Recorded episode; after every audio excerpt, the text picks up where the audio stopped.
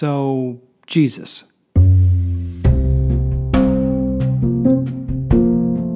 He's far and away the most provocative, influential, controversial figure in human history, and at the same time, arguably the most misunderstood. Here's what I mean. On one hand, he's the founding figure of the world's largest religion, Christianity, close to two and a half billion people and counting. And on the other hand, because all the diverse and often contrary ways he's understood can't all be right, by definition, then, on any given day, Jesus is misunderstood by a whole lot of people in one way or another, sometimes pretty dramatically.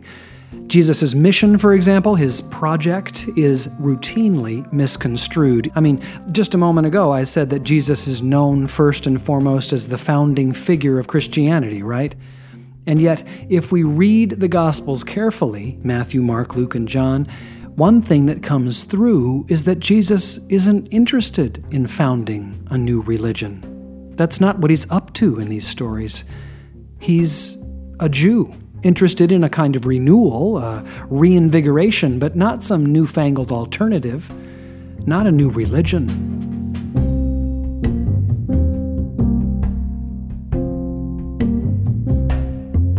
They ask him, What's the greatest commandment? And he doesn't come up with a shiny new rule. He quotes Deuteronomy and Leviticus love God and love your neighbor as yourself. He's not starting a new religion. And yet, that's how most of us think of him today. The most basic so called fact about him, the starting point for understanding him, is itself a kind of misunderstanding. His followers end up founding a new religion, that's true, but Jesus, no, that's not his thing. We think of him as breaking away from Judaism, when in fact, that's not his mission at all. And the misunderstandings just pile up from there. Part of what's going on is a dynamic that goes like this because of Jesus' prestige, because he's so widely admired, people are constantly trying to push and pull and twist and distort and insist that he supports their cause or campaign or empire or issue. And this propaganda creates a kind of distortion field all around him with people invoking him and his authority and his standing in the name of things. I mean, sometimes it's things that he didn't say anything about. And that dynamic stirs up all kinds of confusion. Somehow, this peasant rabbi, this healer who wants nothing to do with empire, who was killed by an empire, somehow he becomes a figurehead for imperial colonialism. I mean, how does that happen? Or again, there are Christians today who are sincerely convinced that Jesus is all about getting people to believe certain things about Him, and on that basis, getting a ticket into heaven after they die. When in fact, the New Testament could hardly be more clear, Jesus comes preaching not a gospel of going up to heaven, but a gospel of heaven coming down to earth. I mean, when it comes to Jesus, there's a funhouse mirror behind every corner. There's so much distortion, so much topsy turvy, upside down, downside up. And then, as if all that weren't enough, there's at least one other contributing factor. Jesus, it turns out, sometimes doesn't want to be understood. Not in a simple sense, anyway. He often teaches with a style designed to draw us in and make us think. He often will tell a story or a parable or give a cryptic answer that can be taken in more than one way. As the Gospels tell it, Jesus' disciples misunderstand him constantly, and we do too. And then we circle back and we listen to him again and wrestle it out. At times, it seems as though this is what he wants. It's this relationship that he wants, this wrestling, this grappling. And so, yes, Jesus of Nazareth is the most influential figure in human history and the most misunderstood, even among his followers. I mean, it comes up again and again. It's the question nearly everyone who meets him ends up asking Who is this guy? Who is this that even the wind and the sea obey him? Who is this who heals and teaches and feeds the 5,000 with a few loaves? and a couple of fish. Even Jesus asks. He, he asks Peter directly, right in the middle of Mark's gospel. He says, Who do people say that I am? And just like today, they're all over the map. Peter lays it out. He says, Some say you're John the Baptist back from the dead. Others say you're Elijah or one of the other ancient prophets. And Jesus, hearing this, he doesn't respond. He doesn't clarify or, or set the record straight. He just looks at Peter, looks right at him. You know what that's like. You're, you're talking to somebody about something, some general topic, and then all of a sudden you realize that the house lights have gone dark and the spotlight has fallen on you. You know, Jesus is looking at Peter, but he might as well be looking at each one of us, at you or at me. And he says, Well, what do you think? Who do you say that I am? I'm Matthew Myers Boulton, and this is Strange New World, a show about understanding the Bible for skeptics, believers, and everybody in between.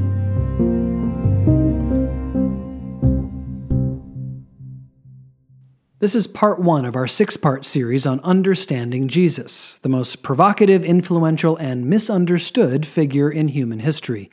And we're going to start with that famous question. It's a kind of pivot point, a crossroads. Mark places the question almost exactly in the middle of the story he wants to tell.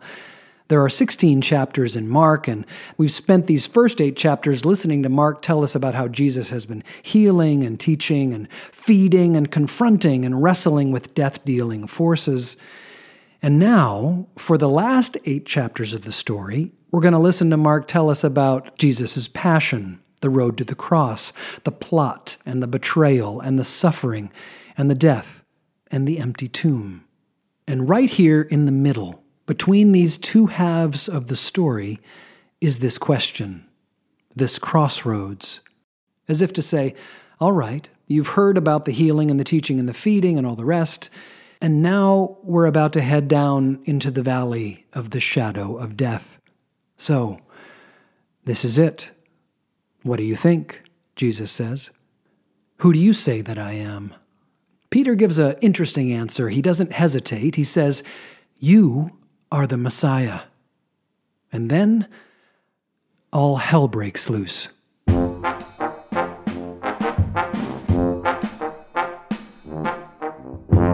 To understand why, let's take a step back. In the ancient world, in many Jewish circles, there were those who waited expectantly for a Messiah, a great deliverer.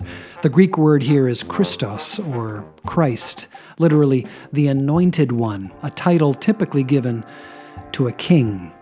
And for many, and quite understandably, the deliverance people were hoping and expecting would arrive was deliverance from bondage, the defeat of the Roman imperial occupation, the liberation of Israel.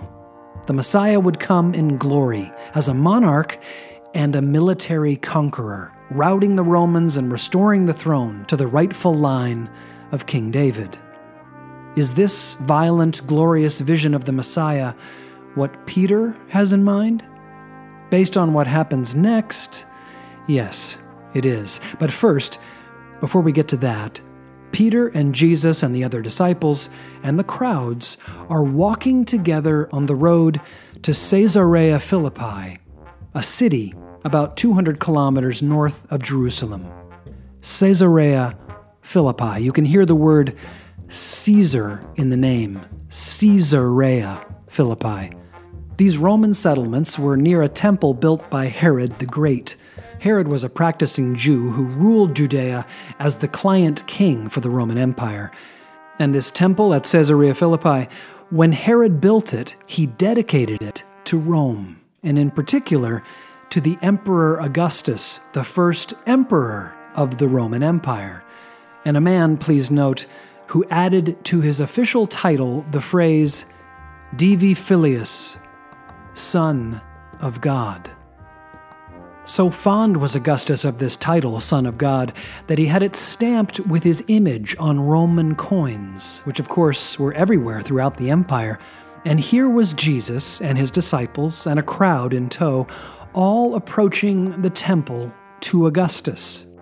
Jesus, the one Mark introduces at the very beginning of his story, chapter 1, verse 1, as the Son of God. Now, as the group approached Caesarea Philippi, the tension, the atmosphere must have been electric. Imagine it from Peter's point of view. Walking the road toward that temple to the supposed Son of God, the Emperor Augustus, built and dedicated by that traitor Herod, and walking that road with the Messiah the one who has finally come to right the wrongs and deliver Israel from bondage to freedom and glory and restore the Davidic throne. I mean, this is it. Caesar is going down. The Son of God, the true Son of God, has at last arrived. But Peter, poor Peter, he scarcely gets the word Messiah out of his mouth before Jesus flips the script entirely much to Peter's dismay. Yes, we're headed towards Caesarea Philippi, but we're not marching as conquerors.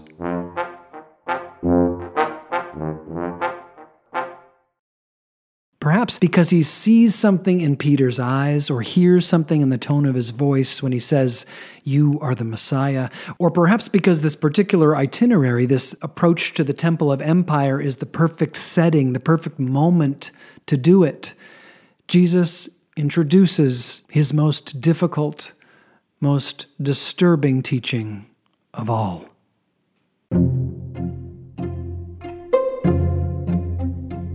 It's so difficult, so counterintuitive, that he'll repeat it three times here in Mark 8, and then again in Mark 9, and then again in Mark 10. The teaching is this Jesus must undergo great suffering and be rejected and killed, and then in three days rise again. Needless to say, Peter is devastated. This is not what he was hoping for. In fact, it sounds to him pretty much like the opposite of the Messiah, the glorious military victor. And so Peter has the audacity to take Jesus aside and rebuke him. How dare you speak of such indignity, such desecration, suffering, and rejection and death? No, that's not why we're all here following you. And then Jesus, well, he gives as good as he gets. He says to Peter, Get behind me, Satan. You don't understand. You're pushing me in the opposite direction from the way I now must travel. We can only imagine. Peter is beside himself. He's upset, he's confused, he doesn't understand. And the disciples and the crowds are standing there looking on, mouths open, stunned. They don't understand either.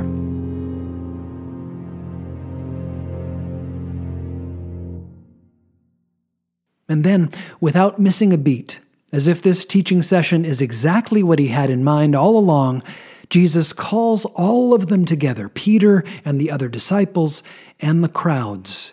This is something he wants everyone to hear, including us as if to say, Listen, all of you.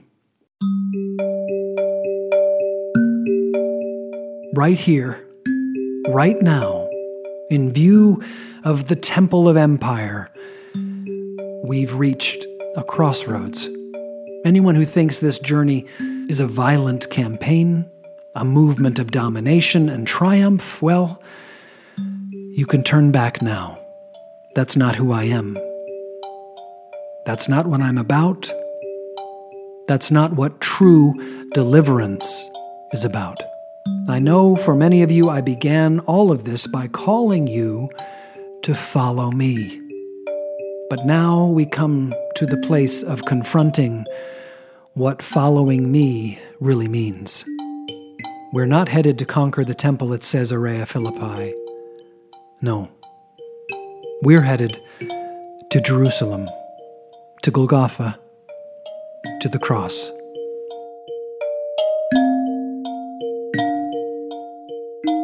In a sense, a deep sense, to follow me is to take up a cross of your own, to let go of all self centered grasping, all will to power and domination, all the ways of Caesar, and to suffer for the sake of the gospel of love and justice, not to court suffering, not to seek it out.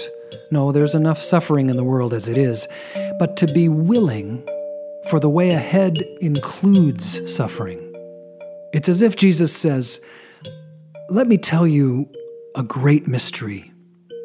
Deep down in creation, there's a physics more profound than the surface of things, the superficial layer in which everything appears to be driven by might and violence and grasping and domination. Underneath all that is a deeper physics.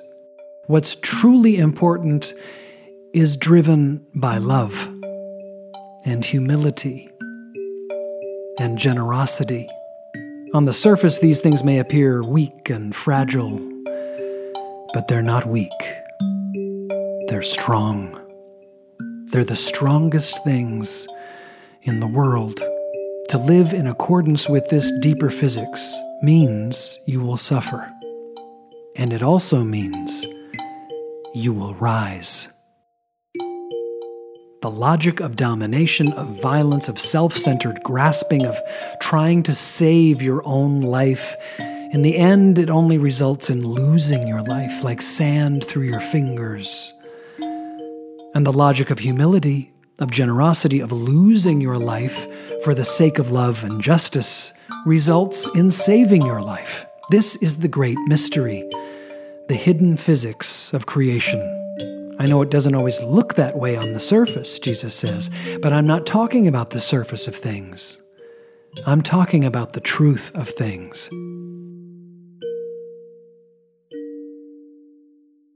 We're going to walk down into Caesarea Philippi, not on a war horse, but on foot, unarmed, with empty, open hands.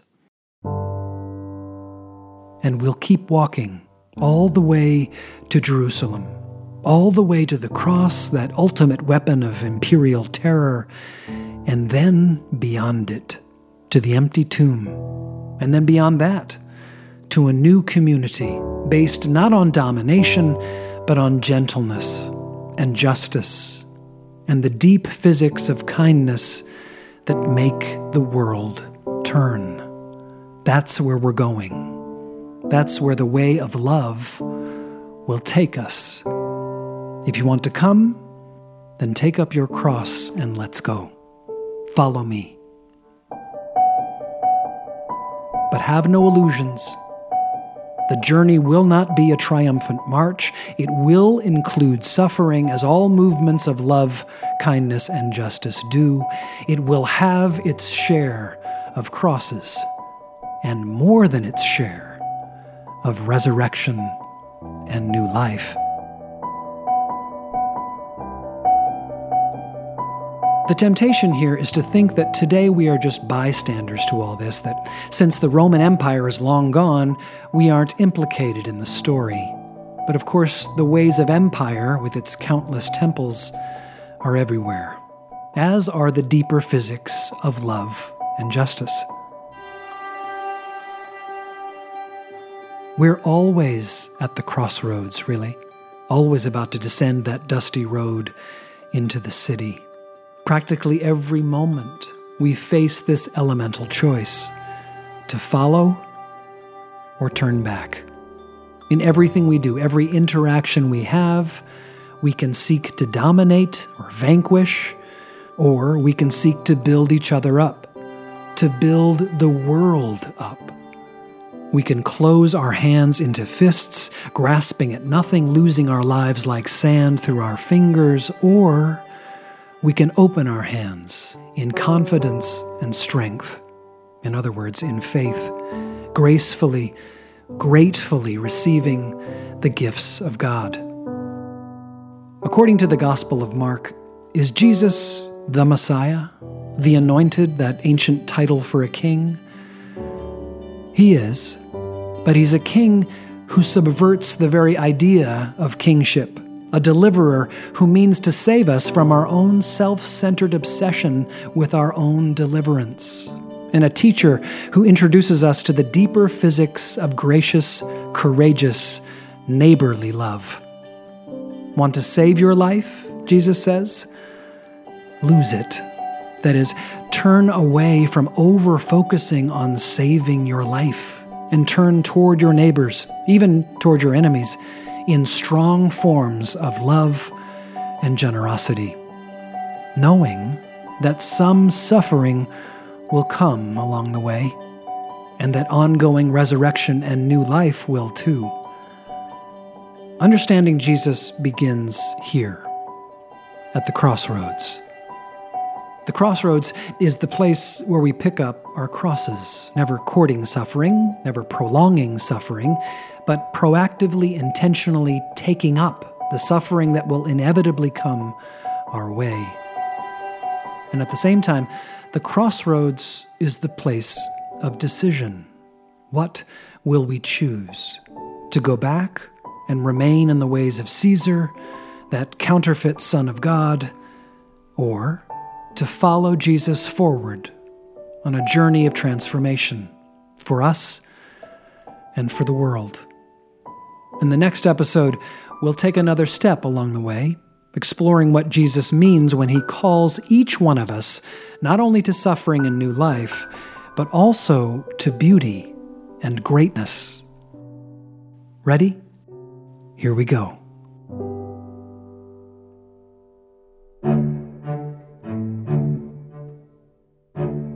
Strange New World is a SALT project production, written and produced by me, Matthew Myers Boulton, with help from Elizabeth Myers Boulton and Gretchen Summers.